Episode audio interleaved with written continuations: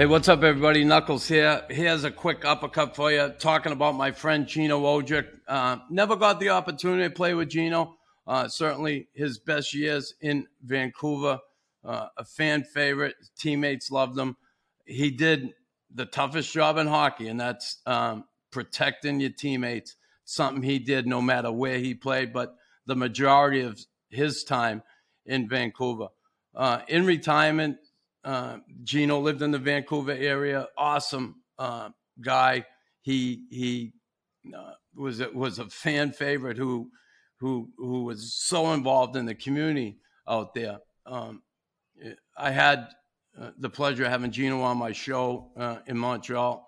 At one point, we met on a couple of occasions, but uh, I want to tell you the type of guy that Gino was from my interactions with him. And uh, recently, uh, and I say recently, on December 13th, I uh, reached out to Gino because I have a friend, um, Connor O'Reilly, who suffers from the same disease, amyloidosis.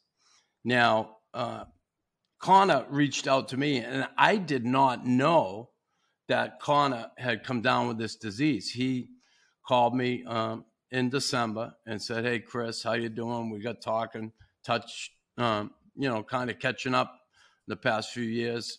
Has a couple of children, and Connor um, broke the news to me that he had this disease, and he said, "Chris, could you do me a favor? Could you maybe reach out to Gino for me?"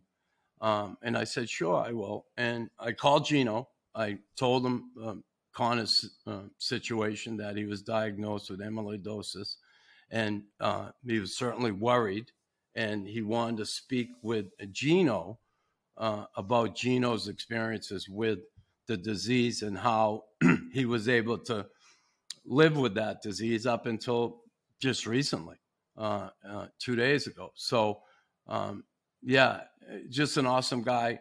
Uh, Gino said, "Give him my number." Connor called Gino and spoke with him, and he called me back uh, and told me how um, how happy he was to get the opportunity to speak to him about something that is uh, uh, uh, uh, a difficult disease, obviously, because the prognosis is not a good one. It's a terminal disease um, that um, almost always, well, it ends in death at some point. It's how are you able to um, prolong your life and the way you live. And that's what Connor wanted to know because he wanted to be around to see his children uh, graduate from high school and get on with their lives. So um, I, I, can't say enough good things about Gino. Every time I've met him, uh, just an incredible guy, uh, large in life character, a lot of fun to be around.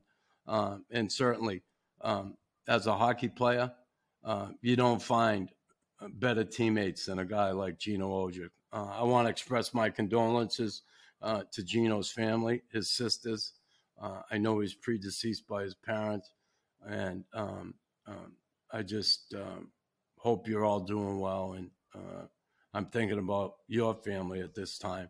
And again, I want to say thank you to Gino for doing what he did for my friend Connor. Uh, meant the world to me. But it shows you just the type of guy uh, Gino was going through his own stuff, taking the time uh, to reach out to someone else who's struggling. So thank you, Gino, and um, God bless, my friend.